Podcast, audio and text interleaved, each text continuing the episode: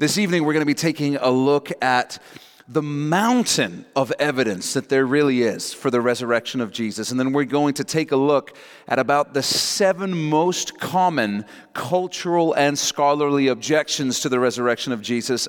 And we're going to put them through the test of logic and historicity. Throughout this message series, we've been examining the question why should I believe anything the Gospels say about Jesus? In other words, why should I believe the things the Bible says about Jesus? We started by looking at why we can trust that the biblical Gospels we have today are the same as those written originally in the back half of the first century AD. We've also looked at why the Gospels should be taken seriously as accurate historical accounts and last week we looked at the top 10 reasons why we know that the gospel writers told the truth. All of this is important because the teachings of the Bible and all of Christianity hang on the belief that Jesus is God and that he proved it by rising from the dead. If the resurrection is a lie, we have no reason to take anything else the Bible says seriously. If the resurrection is true, then Jesus really is God, the single most important person in the universe, and the only one who has the ability to affect your eternity and mine.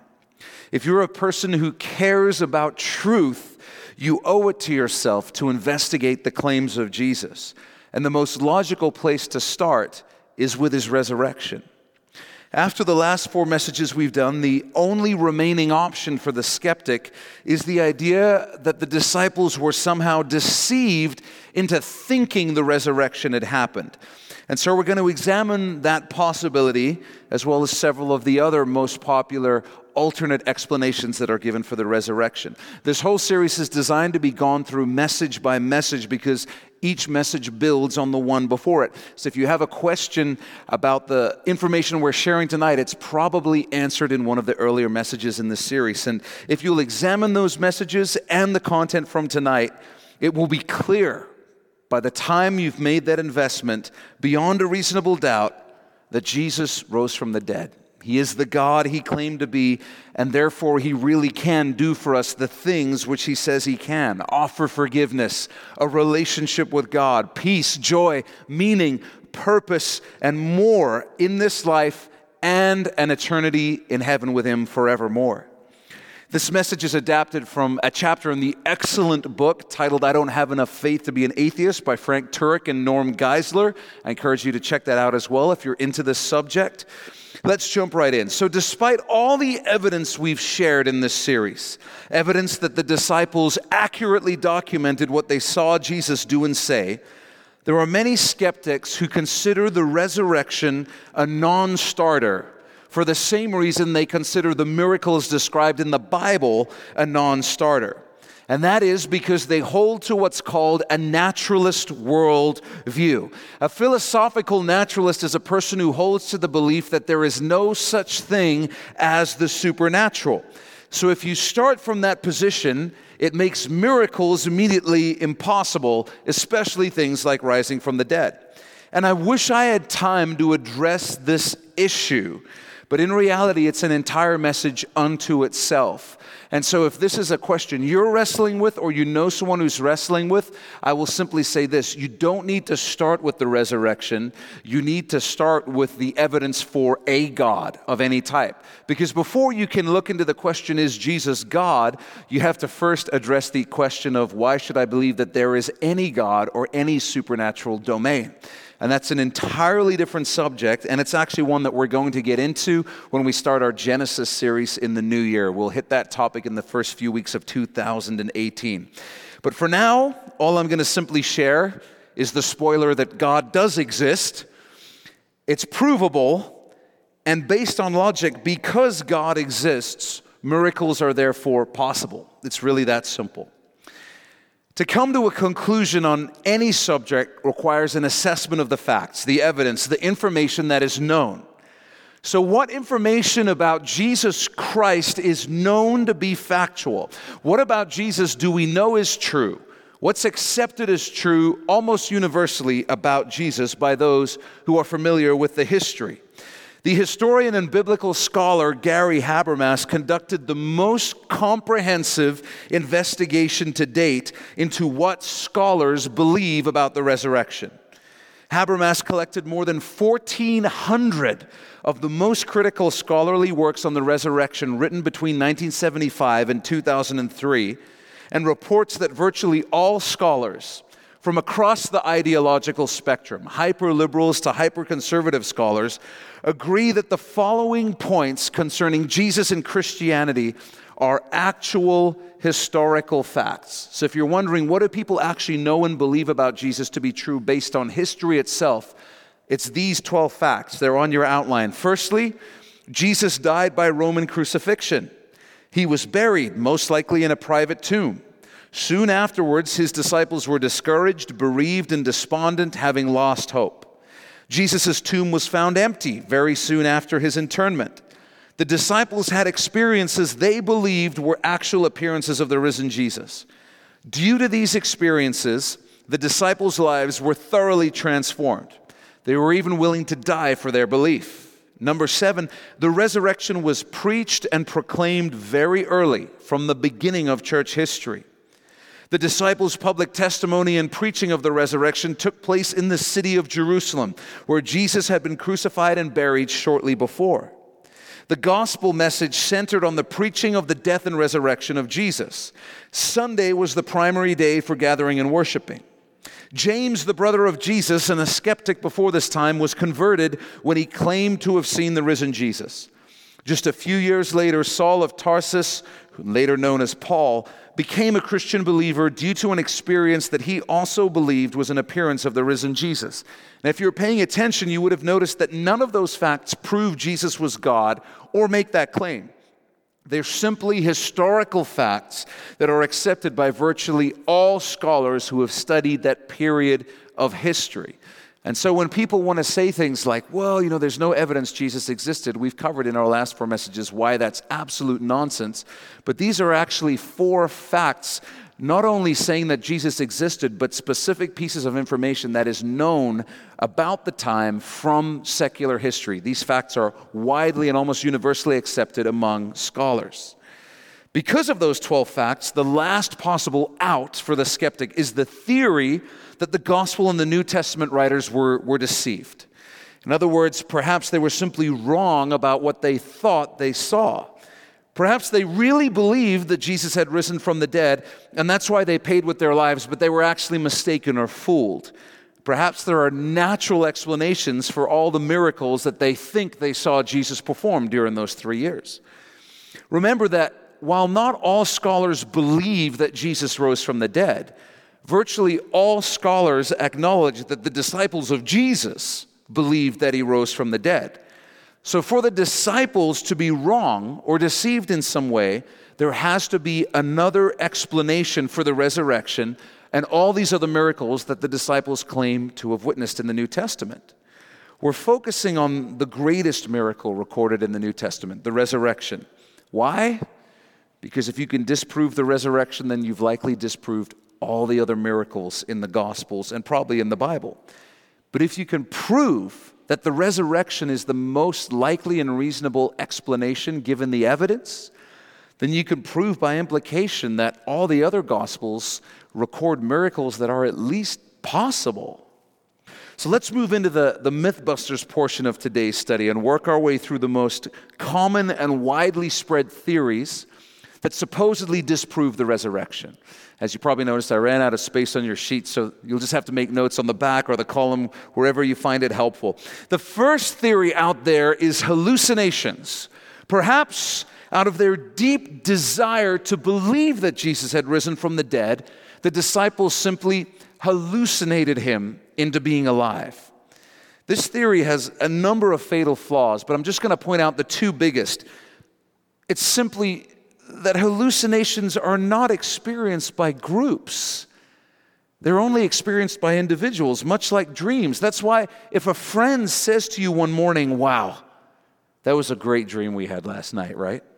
You don't say, you know what, you're right, that was fabulous. Let's, let's continue it tonight. Let's just pick up where we left off. No, you think your friend is out of his mind or not being serious at all. You don't take him seriously because we all understand that dreams are not collective experiences. Individuals have dreams, groups do not. Hallucinations work the same way. If a rare set of psychological circumstances exist, an individual may have a hallucination, but his friends will not. And even if the friends do have a hallucination, they won't have the same hallucination. This theory doesn't work because Jesus did not appear to just one person. He appeared on a dozen separate occasions in a variety of settings to different people over a 40 day period of time. He was seen by both men and women. He was seen walking, talking, and eating. He was seen inside and outside. He was seen by hundreds at one time, by groups of small amounts of people, and by individuals. A total of more than 500 people saw the risen Jesus. And they were not seeing a hallucination or a ghost because on six of those 12 appearances, Jesus was physically touched and or ate physical real food in front of those who were witnessing his presence. Secondly, this theory doesn't explain the issue of the empty tomb.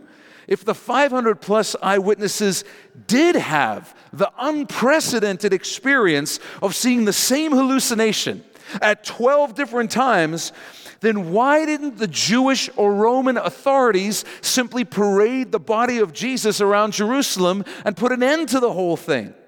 It would have ended Christianity once and for all. The authorities would have loved to do that, but apparently they couldn't because the tomb really was empty. Theory doesn't make sense. Second theory the witnesses went to the wrong tomb. Maybe the disciples went to the wrong tomb and it was empty because nobody had used that tomb yet, and so they mistakenly assumed that Jesus had risen. Two big problems with this one, too.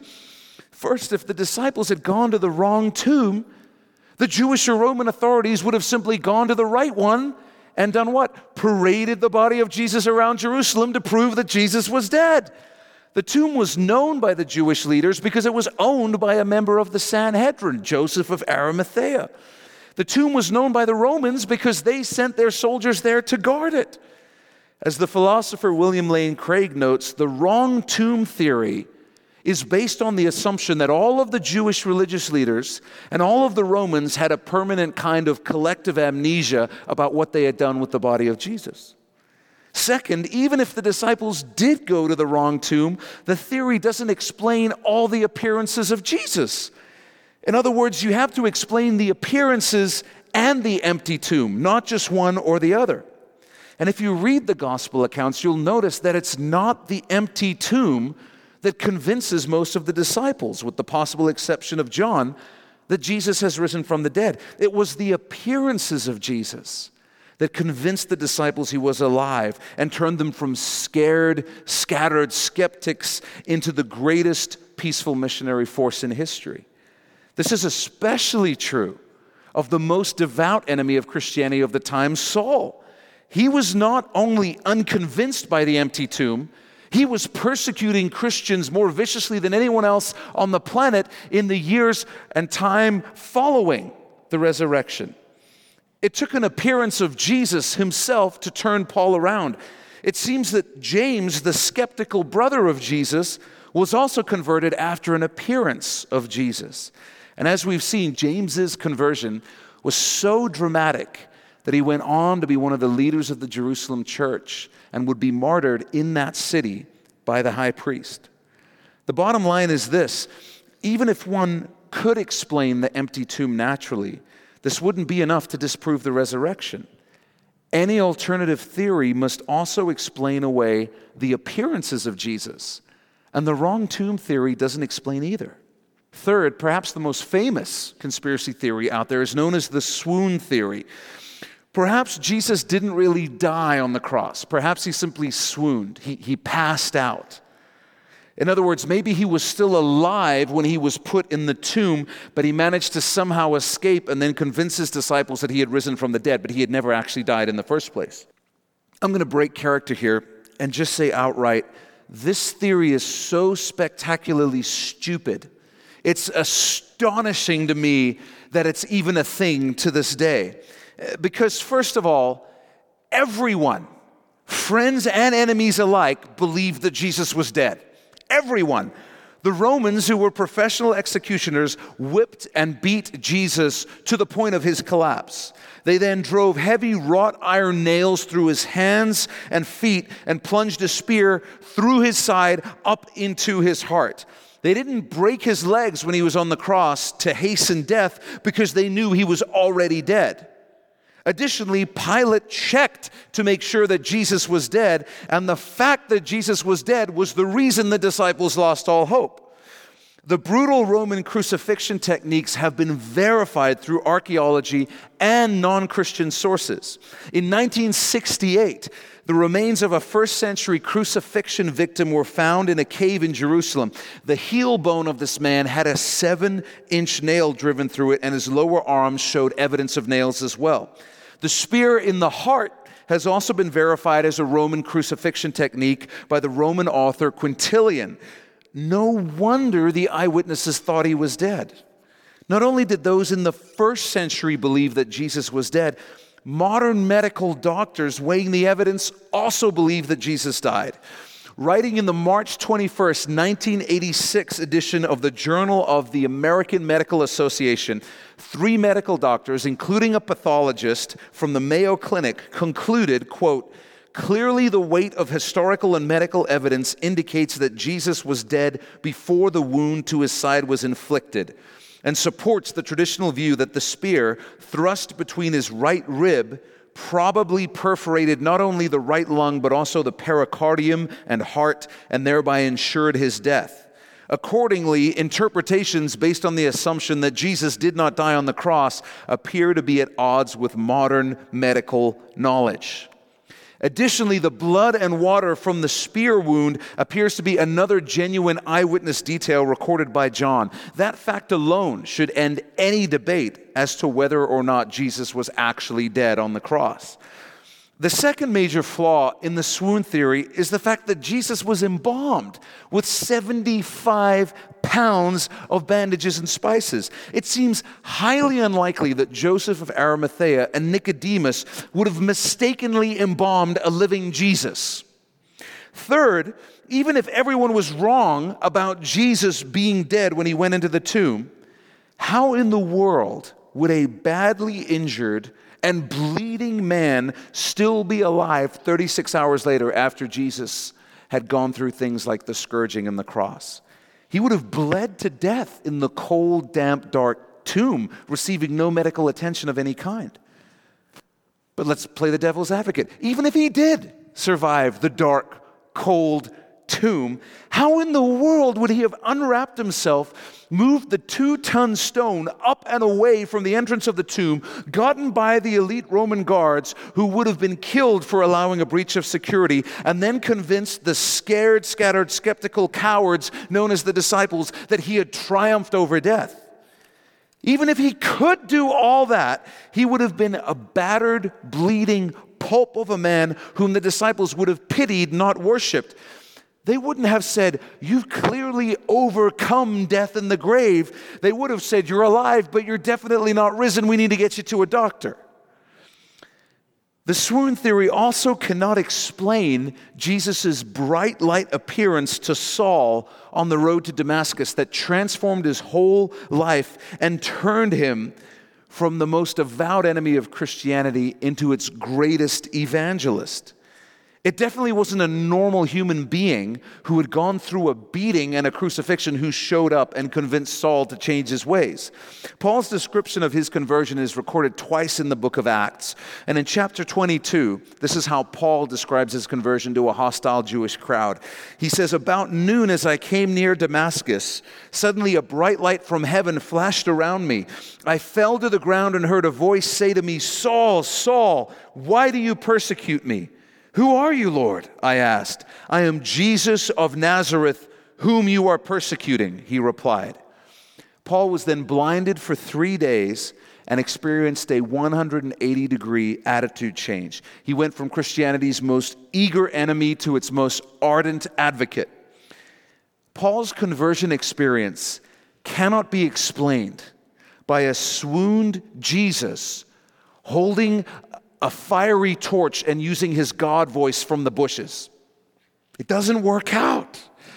This was a dramatic display of divine power in broad daylight that dramatically changed a man who went on to change the world forever.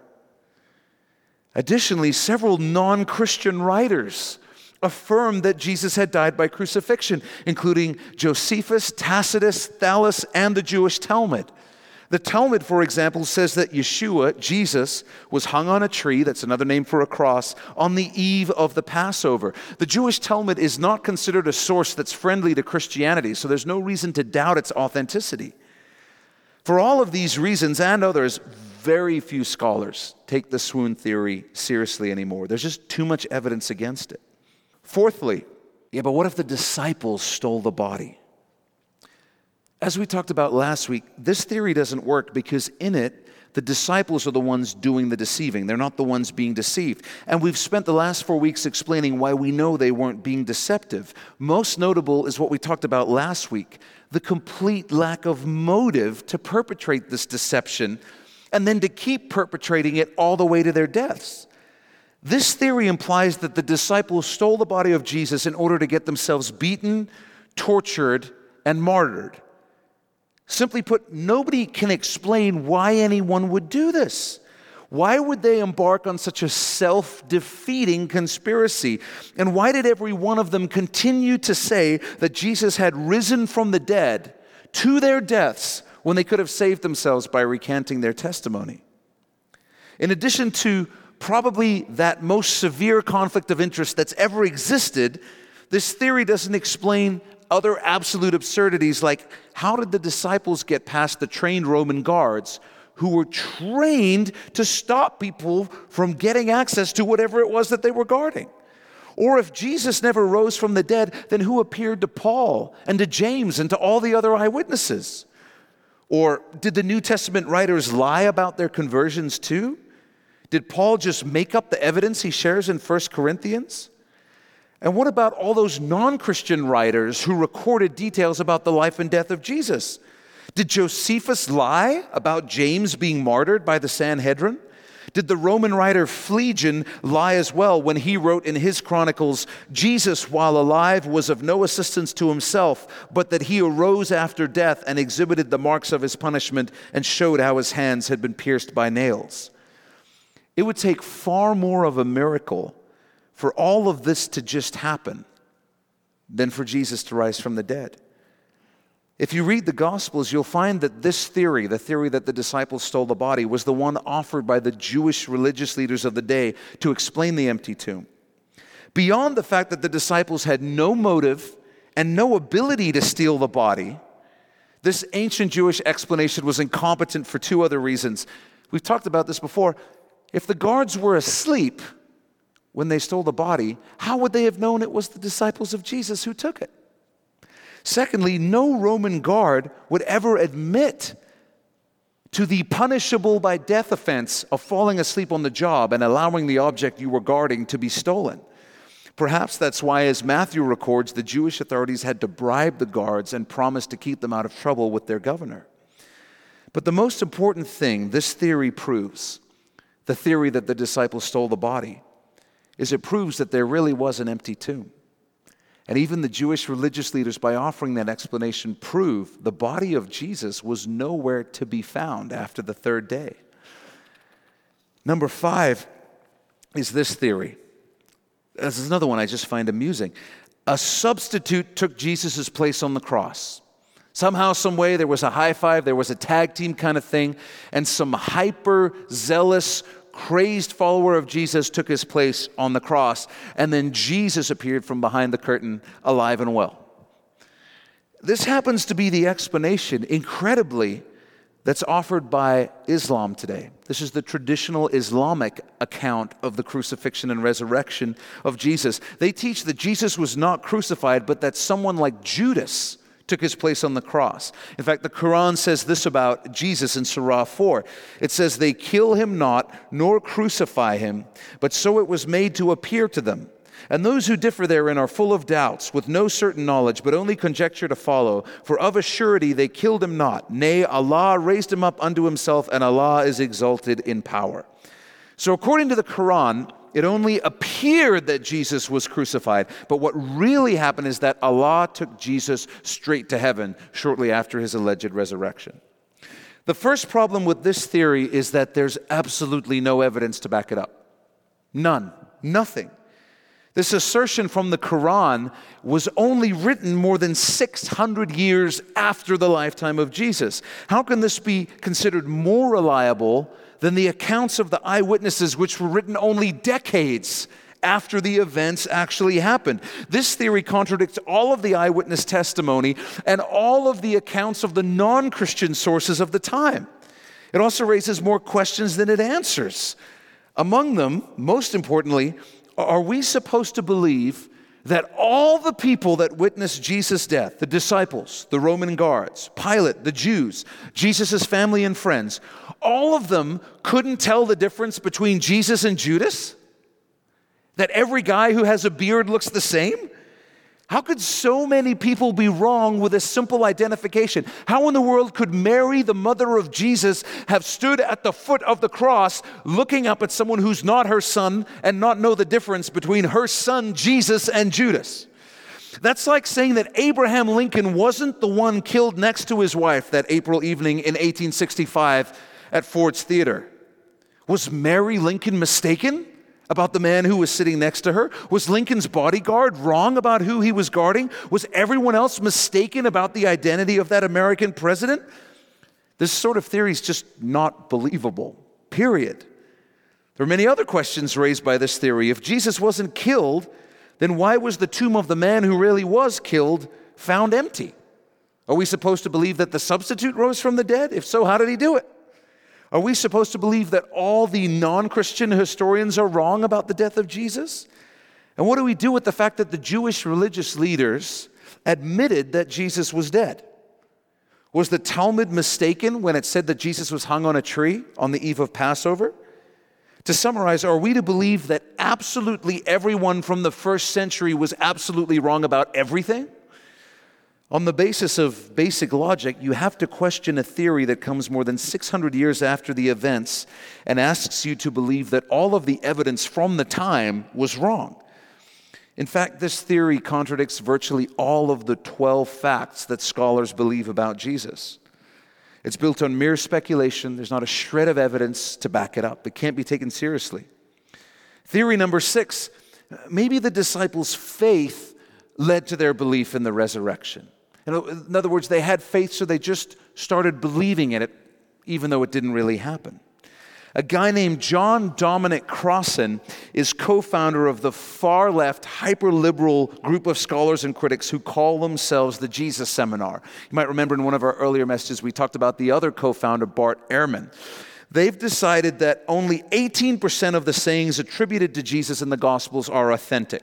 They don't really have any real reason for this skepticism, just speculative theories about how the faith of the disciples led to their belief in the resurrection and everything else in the New Testament. This theory came up when Crossan debated William Lane Craig over the resurrection. And Crossan offered the theory that the disciples made up the resurrection because they searched the scriptures after the death of Jesus and found that persecution, if not execution, was almost like a job description for being a Christian. And the whole two hour debate turned on the response that William Lane Craig gave. He said, Right. And that came after they experienced the resurrection appearances. The faith of the disciples didn't lead to the resurrection appearances, it was the appearances of the resurrected Jesus that led to their faith. Then they searched the scriptures.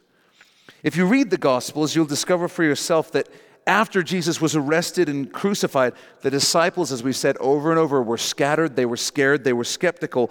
They're definitely not in the headspace to invent a resurrection story and then go out and die for it. Their only real concern was hiding from the Jewish religious authorities because they thought they were coming for them next. It was the resurrection appearances of Jesus that gave them the bold faith, not the other way around. Crossan has it totally backwards. In addition to the fact there's no evidence for this theory, Crossan cannot account for the resurrection appearances to more than 500 people. He also can't account for the empty tomb or why the Jewish religious leaders gave the explanation that the disciples stole the body. The Jews knew that the disciples were going around claiming that the resurrection was a real historical event, not just a product of their faith. They weren't going around saying, Jesus has risen in our hearts. They were going around saying, He's really alive, physically and literally. If the resurrection didn't really occur, then why did the Jewish leaders, all the way through the second century, continue insisting that the disciples had stolen the body. Crossan and others like him have no answer because their theory is false. And now, what is perhaps the internet's favorite conspiracy theory regarding the resurrection. And I would share, you know, a helpful quote from Abraham Lincoln at this point, who famously said, You can't always believe everything you read on the internet. Classic Lincoln. Um, skeptics are quick to cite supposed resurrections of mythical characters like Marduk, Adonis, and Osiris. And they love to say that the Christian resurrection story is just a copy of pagan resurrection myths. So, is the gospel account just another ancient myth based on other ancient myths? This one has a lot of traction in our world and culture today. First, as we've explained over the last four weeks, the New Testament is anything but mythological. Unlike pagan myths, the New Testament is loaded with actual eyewitness evidence, real historical figures, and it's corroborated by several outside sources. C.S. Lewis, if you don't know who he is, he's the famous author of the books of Narnia and other fantastic series. He's a writer of myths himself. And he's commented that the New Testament stories don't show any of the literary signs of being mythological. Here's what Lewis said he said, All I am in private life is a literary critic and historian. That's my job. I'm prepared to say on that basis if anyone thinks the Gospels are either legends or novels, then that person is simply showing his incompetence as a literary critic. I've read a great many novels and I know a fair amount about the legends that grew up among early people. And I know perfectly well the Gospels are not that kind of thing. Second, the pagan myth theory doesn't explain the empty tomb. It doesn't explain the martyrdom of the eyewitnesses or the testimony of the non Christian writings. It also doesn't explain the evidence that leads virtually all scholars to accept all the other 12 historical facts that we mentioned at the beginning of this message. Scholars do not accept the fact that demigods once walked the earth in relation to ancient Greece. But they do accept the fact that a man named Jesus walked the earth at the time the Bible says he does, and they accept those other 12 facts about him. Third, ancient non Christian sources knew that the New Testament writers were not offering mythical accounts. Scholar Craig Blomberg observes the earliest Jewish and pagan critics of the resurrection understood the gospel writers to be making historical claims, not writing myth or legend. They merely disputed the plausibility of those claims. So, in other words, in those first several centuries following the time of Jesus, None of the critics of Christianity were under the impression that these were myths or legends. They understood the gospel writers and the writers of the New Testament were claiming these were actual historical events. And those who didn't believe it didn't believe it because they dismissed it as myths. They didn't believe that Jesus actually rose from the dead. But they understood the issue was actual history. Fourth, no Greek or Roman myth spoke of the literal incarnation of a monotheistic God into human form by way of a literal virgin birth, followed by his death and physical resurrection. The Greeks were polytheists. They believed in many gods, not monotheists who only believe in one God, as New Testament Christians did. Additionally, the Greeks believed that if you were reincarnated, it was into a different physical body. New Testament Christians believed in resurrection into the same physical body that was then made immortal. Fifth, the first real parallel of a dying and rising God doesn't appear until AD 150, more than 100 years after the origins of Christianity. So, if there was any influence on one on the other, it was the influence of the historical events of the New Testament on mythology, not the reverse. The only known account of a god surviving death that predates Christianity is the Egyptian cult god Osiris. In this myth, Osiris is cut into 14 pieces, scattered around Egypt, then reassembled and brought back to life by the goddess Isis. However, Osiris doesn't actually come back to physical life, but becomes a member of the shadowy underworld in Egyptian mythology. As Habermas and another scholar, Mike Licona, observe, this is far different than Jesus' resurrection account, where he was the gloriously risen Prince of Life who was seen by others on earth before his ascension into heaven. Finally, even if there are myths about dying and rising gods that are found to have existed before Christianity, that doesn't mean that the New Testament writers copied from them. This will blow your mind, but Star Trek aired on TV before the US shuttle program. But that doesn't mean that the newspaper reports about the US space shuttle program were influenced by Star Trek episodes. I think we'd all understand that. I'm going to put it this way, too. There's a quote uh, by Ricky Gervais, who's an avowed atheist, but he's a terrible philosopher because he fails at basic logical arguments. one of his favorite things to say that as he pastes it all over the internet by atheists is, oh, you know, there are a million religions around the world, but yours is the right one.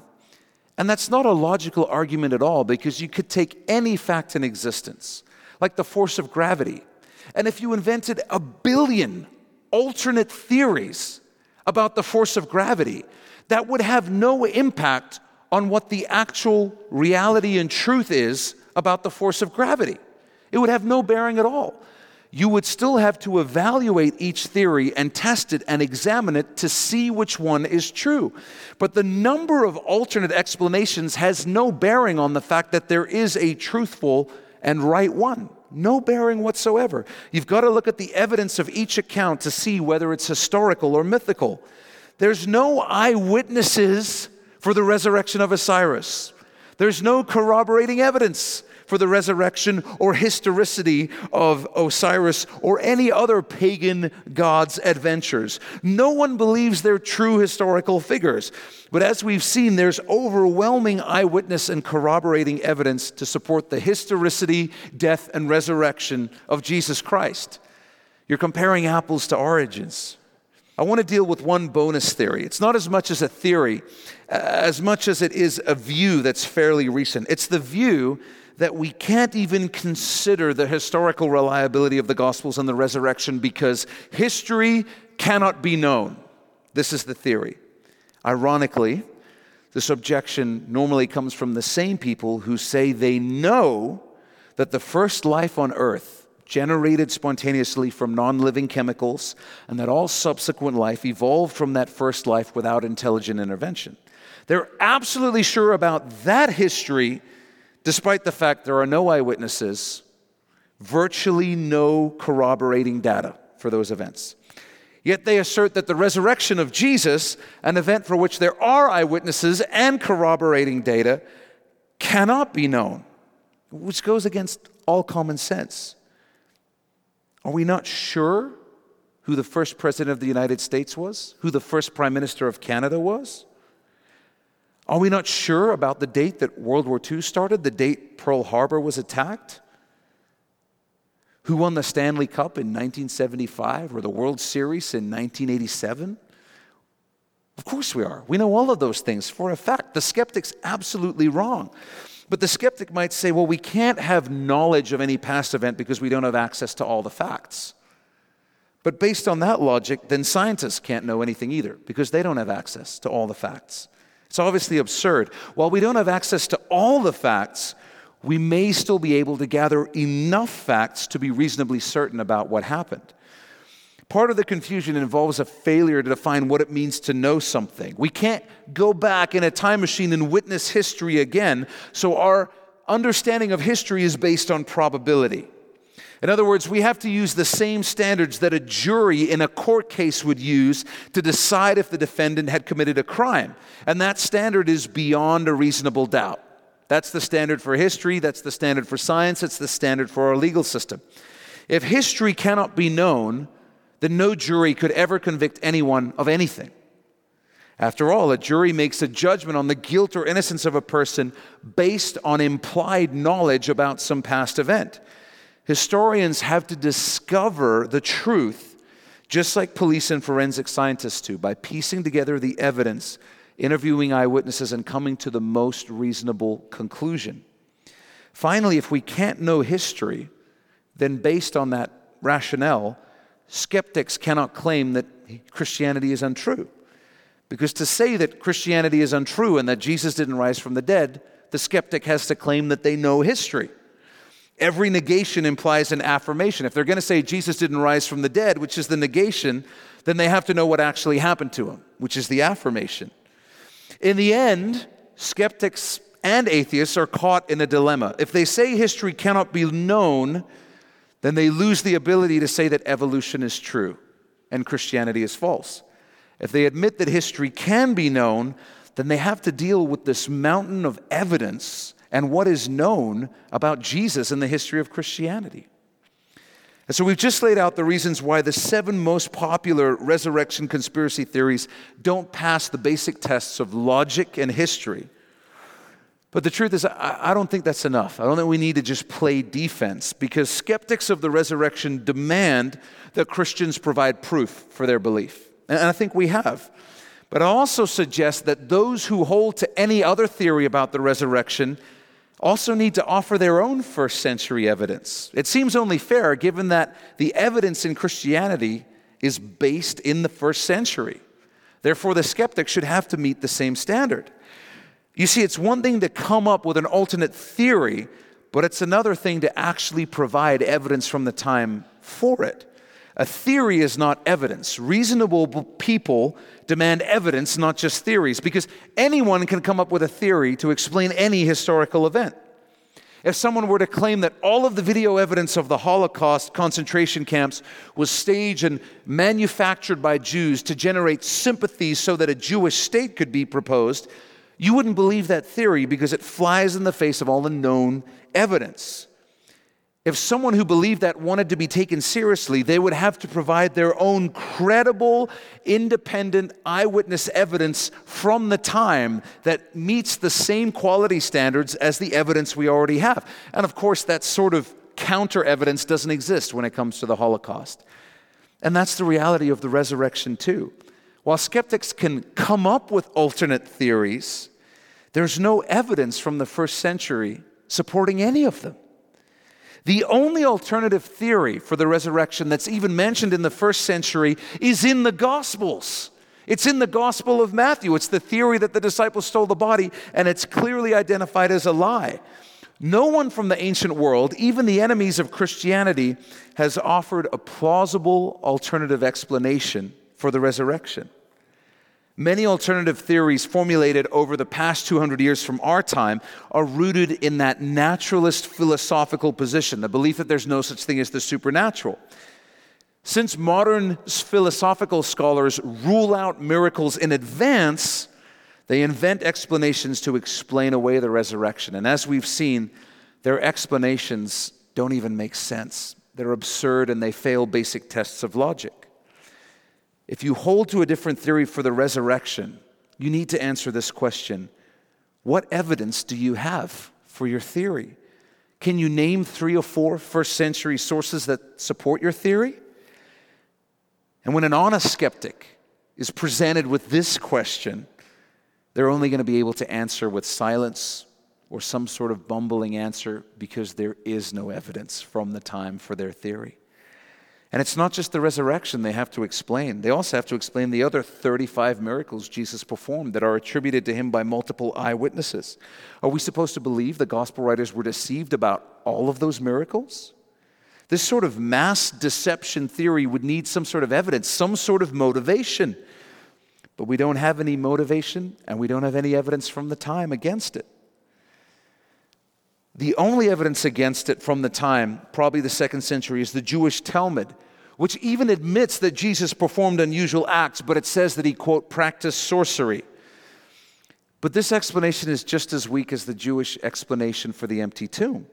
Because while sorcery or magic or sleight of hand could explain some of Jesus' miracles, it can't explain all 35. It can't explain things like rising from the dead, giving sight to somebody who's been blind their whole life, walking on water, turning water into wine, things like that. So, if there's no ancient evidence for deception, are we supposed to just believe what the New Testament says? Well, why not? Why not?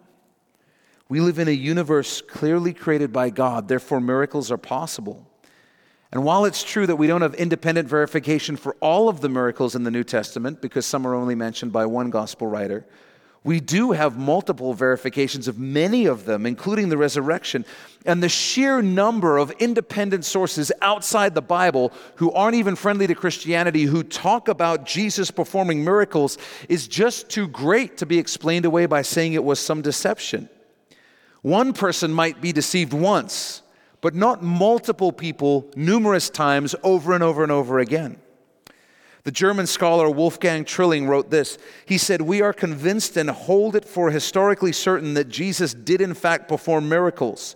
The miracle reports occupy so much space in the Gospels that it is impossible that all could have subsequently been invented or transferred to Jesus. And William Lane Craig said, The fact that miracle workings belong to the historical Jesus is no longer disputed.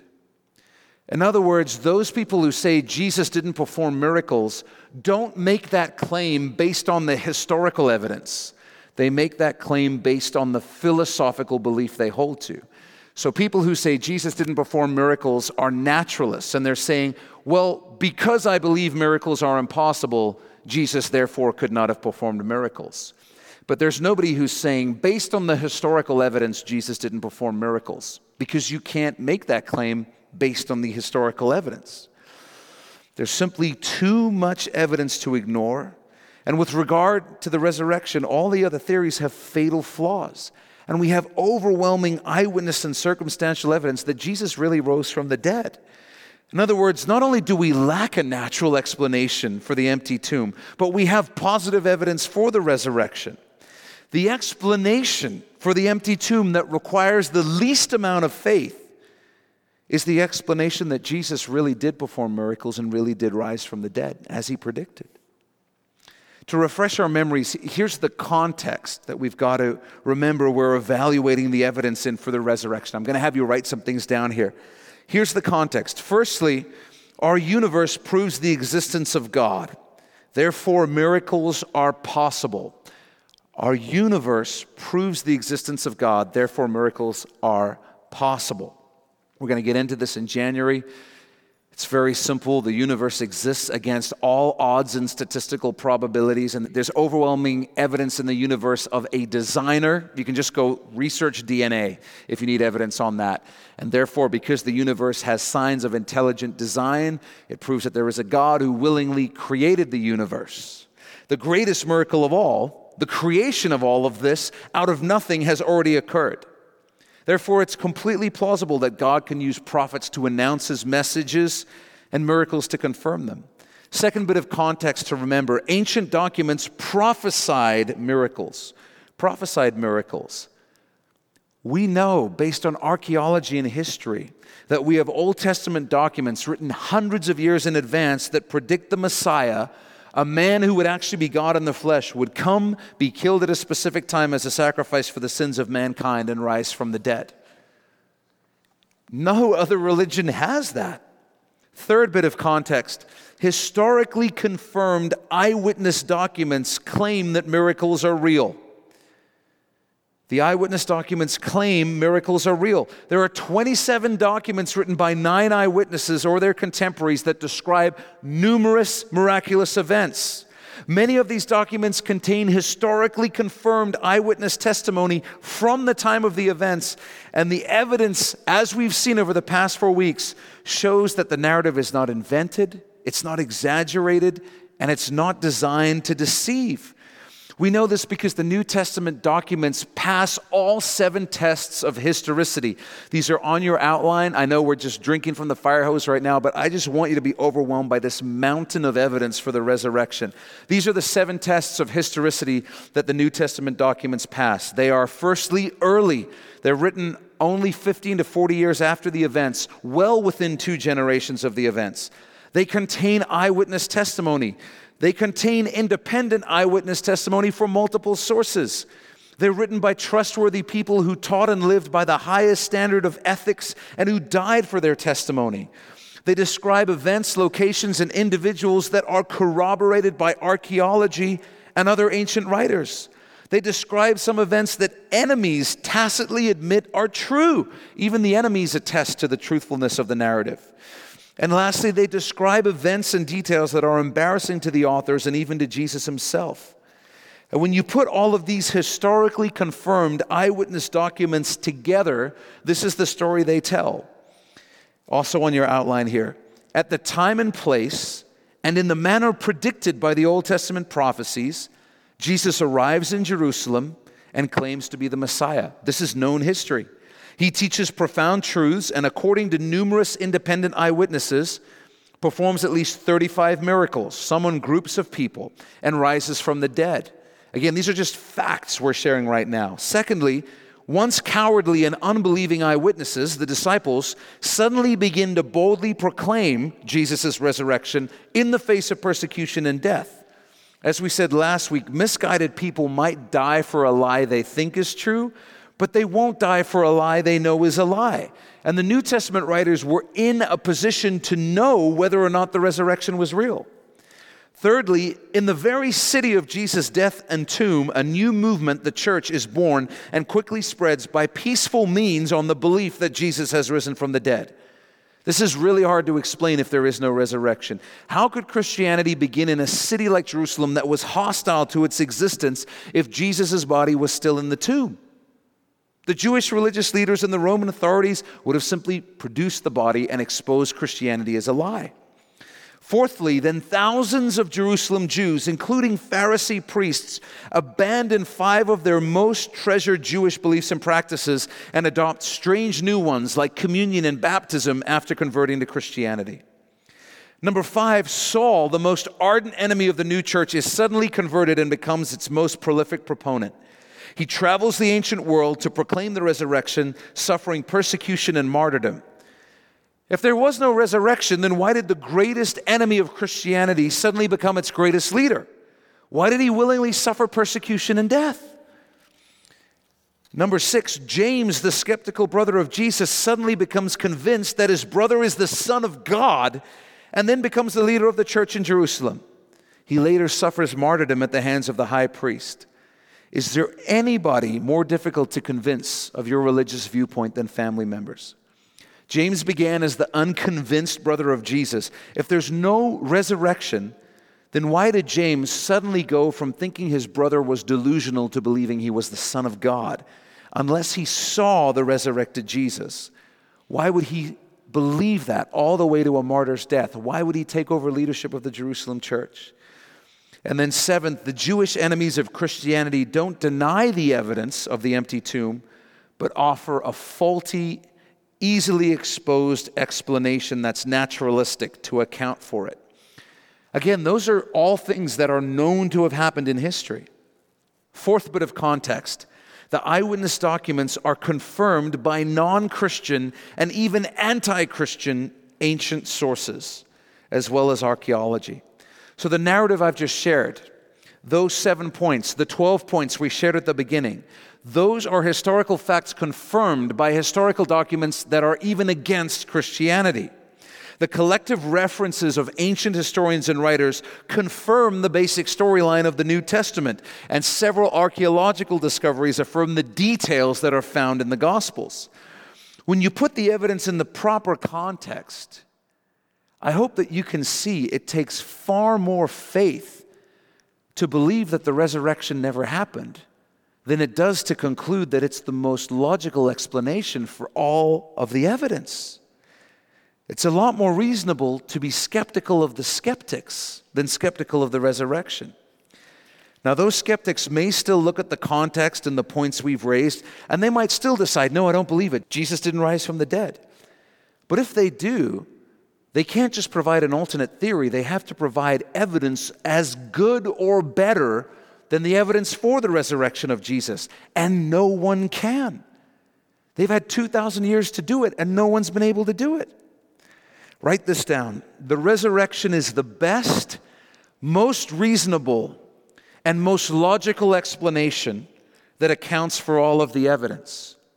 The resurrection is the best, most reasonable, and most logical explanation that accounts for all of the evidence. If we recognize that there's a God who can act, and we do, then we have to recognize that there can be acts of God. When God announces his plans in advance, as he did through the Old Testament prophecies, and you then have good eyewitness testimony and corroborating evidence from the time that those prophesied events actually occurred, takes a lot more faith to deny those events than to believe them. There's two more objections that skeptics often bring up against the resurrection and miracles. The first one is the demand for extraordinary evidence. Have you ever heard this rhetorically powerful statement before? Extraordinary claims require extraordinary evidence. Skeptics love to say this about the resurrection. And what they mean by that is that since what we're claiming as Christians is so extraordinary, we better have extraordinary evidence to back it up. And that sounds reasonable. It sounds powerful as a spoken phrase until you ask the very reasonable question well, what do you mean by the word extraordinary? Some skeptics mean, well, I need to see a miracle myself in order to believe in miracles. Or it has to pass the test of science. It has to be repeatable in a laboratory. Is that how you say it? I kept, it's the British way. I grew up saying it the British way. In a lab.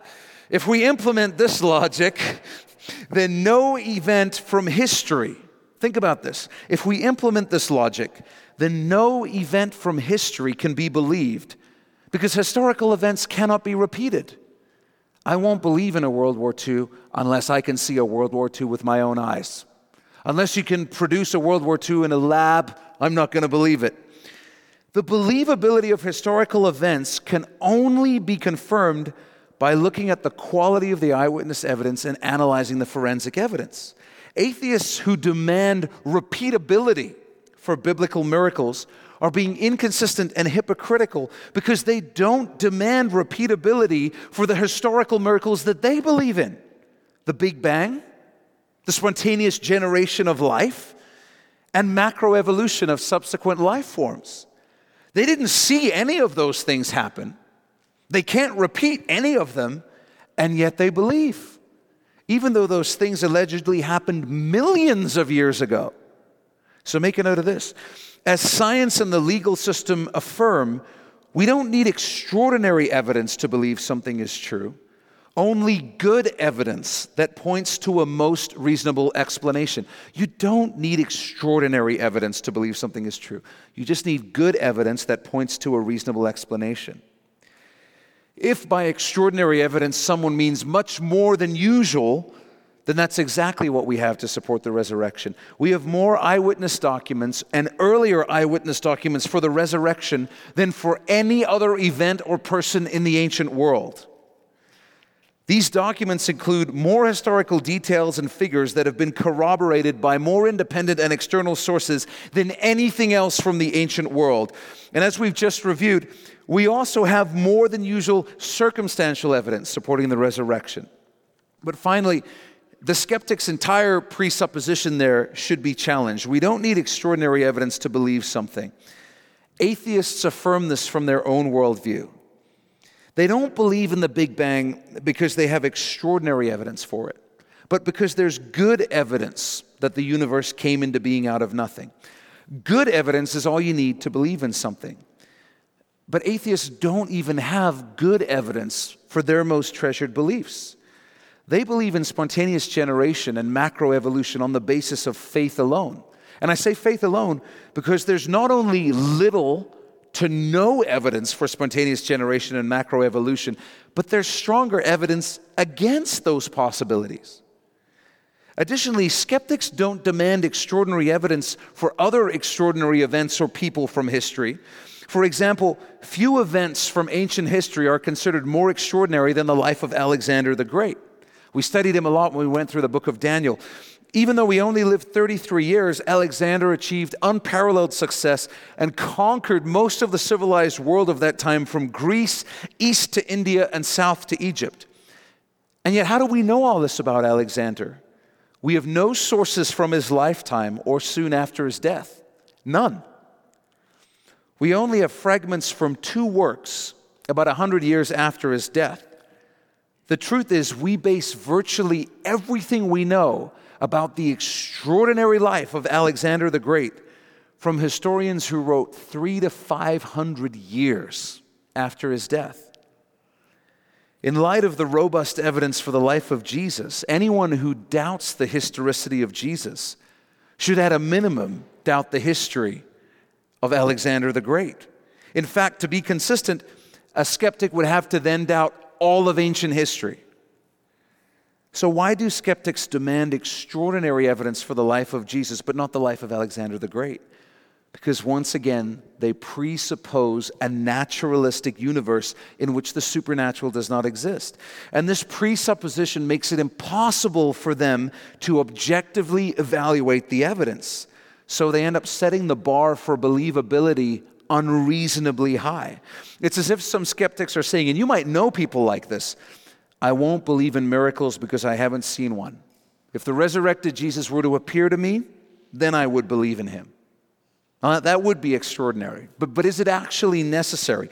Does Jesus have to appear to every person in the world in order to make his claims credible? Why would he? It doesn't make any sense. We don't have to witness an event firsthand to conclude that an event actually happened. In fact, it would be physically impossible to do so. We believe the testimony of others if they're trustworthy individuals, and especially if their testimony is corroborated, backed up by other data. This is exactly the case with the New Testament writers. But philosophically, theologically, if God were completely obvious, in your face, and always putting on miraculous displays for us to prove himself, then he very may well infringe on our free will. Because if the purpose of this life is to allow us to freely make choices that will affect our eternity, then God will give us convincing evidence, but not compelling evidence of his existence and purposes. And he would do this so that those who desire to know the truth would be able to find him, find evidence that he exists, and be able to follow him with confidence. But at the same time, to preserve free will so that those who do not desire to be informed of the truth would have the option to suppress or ignore the evidence and go on living as though he didn't exist. We're almost done. Hang with me. There were two questions that we needed to answer to see if the New Testament of the Bible is truly historical. Firstly, do we have accurate copies today of the original documents that were written in the first century? And secondly, do those documents speak the truth? Over the past five weeks, we've seen that the evidence is strong that the answer to both of those questions is yes. In other words, we can be sure beyond a reasonable doubt that the Gospels and the New Testament are historically reliable. We can only conclude that the major events in the New Testament really happened nearly 2,000 years ago. Jesus really lived. He really taught, performed miracles, died by crucifixion, and then rose from the dead. And if you're still not convinced, let me share one more thing with you the incredible impact of the life of Jesus on history, as expressed in a, a short excerpt from a sermon that's often titled One Solitary Life. It says this He was born in an obscure village, the child of a peasant. He grew up in another village where he worked in a carpenter shop until he was 30. Then, for three years, he was an itinerant preacher. He never wrote a book, he never held an office, he never had a family or owned a home. He didn't go to college. He never lived in a big city. He never traveled 200 miles from the place where he was born. He did none of the things that usually accompany greatness. He had no credentials but himself. He was only 33 when the tide of public opinion turned against him. His friends ran away. One of them denied him. He was turned over to his enemies and went through the mockery of a trial. He was nailed to a cross between two thieves. While he was dying, his executioners gambled for his garments, the only property he had on earth. When he was dead, he was laid in a borrowed grave through the pity of a friend. Twenty centuries have come and gone, and today he is the central figure of the human race.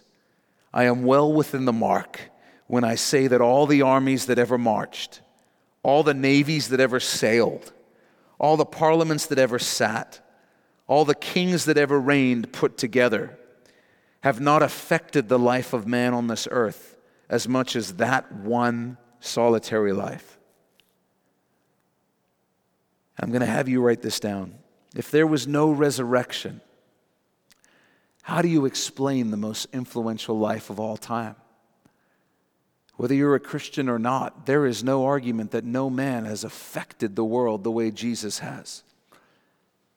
And they only preached for three years. When you weigh the evidence, you'll realize that unless you saw the event yourself, you couldn't be any more sure that these events actually occurred. We don't have enough faith to believe that this one solitary life from a remote ancient village could be the most influential life of all time unless the resurrection is really true. I'm going to close with this. I was uh, listening to a podcast the other day and it hit on a subject that I'd actually seen. If you don't know who Neil deGrasse Tyson is, he is a person who seems to be extremely fond of himself. That's the kindest way I can put it. He's also the foremost public face of the scientific community. In other words, when somebody wants to talk about science or understanding science, he's the guy they call, and he's the guy who loves to be on TV. He's like Bill Nye the Science Guy, except he actually is a scientist. He does actually have that going for him. And Neil deGrasse Tyson will now be asked by people, What do you think about God? Which is a fascinating commentary because that's a philosophical question, not a scientific question. But in our society today, scientists are considered to be the philosophers of the age, not philosophers.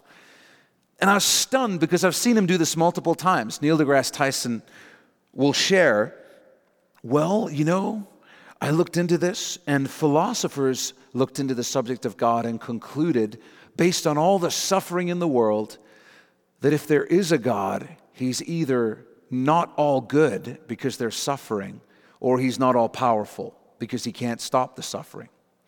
And the people who are interviewing him will go, Oh, wow, that's so profound.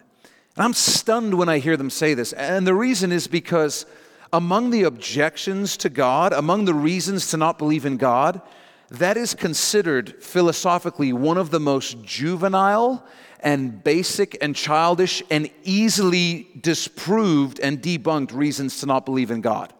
It's, it's one of the easiest ones to answer. And if you're asking what the answer is, we talk about it in our message series, In the Valley, which you can get in the lobby. I answer that question. It's not a hard question to answer.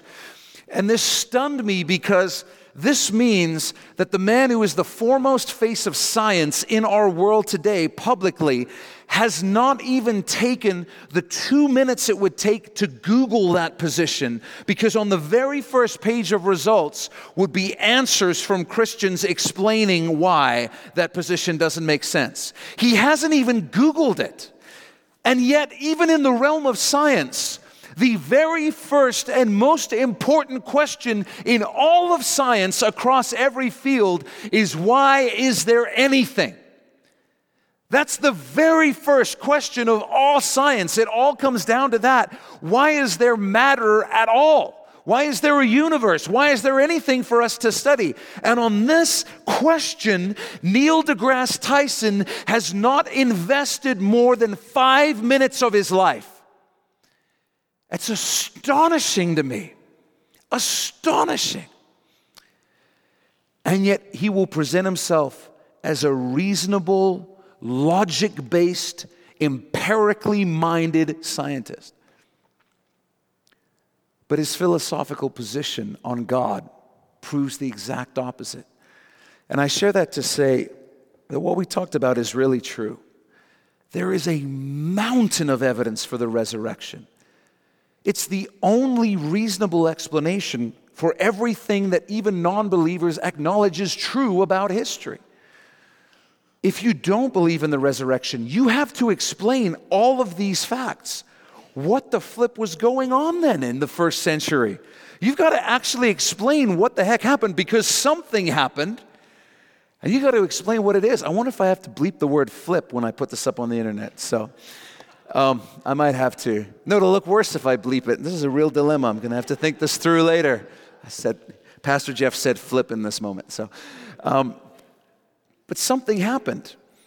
All the evidence is there. But yet, if you don't want to believe, you still can choose to ignore and suppress the truth, and it will make sense to you. That is a terrifying thing. If you want to know how terrifying, read Romans 1 and 2. That you can choose to be in darkness, you can choose to deceive yourself and stay there. And the longer you dwell there, the more you can convince yourself that what you believe actually makes sense. That's a terrifying thing to me. Terrifying thing that the Gospel of John says lights come into the world, but the reason men did not receive it is because they prefer the darkness. They prefer the darkness. The issue is not a lack of evidence, it's never been a lack of evidence. Romans 1 says even if there wasn't the resurrection, there's still creation all around us. There's still the conscience in every human being telling them what's right and what is wrong. And so if you care about truth, if you care about truth, examine the evidence. And if you already believe the truth about Jesus, I want to encourage you. The evidence for what we believe is overwhelming. Overwhelming. There's no comparison between Christianity and everything else. You know why all these facts are historically accepted? Because they happened in public. There was nobody with Muhammad when he allegedly went into this cave and got this magic revelation. There was nobody with the founders of Jehovah's Witnesses or Mormonism when they got these supposed revelations. There was nobody with the Buddha who saw these apparent insights he got.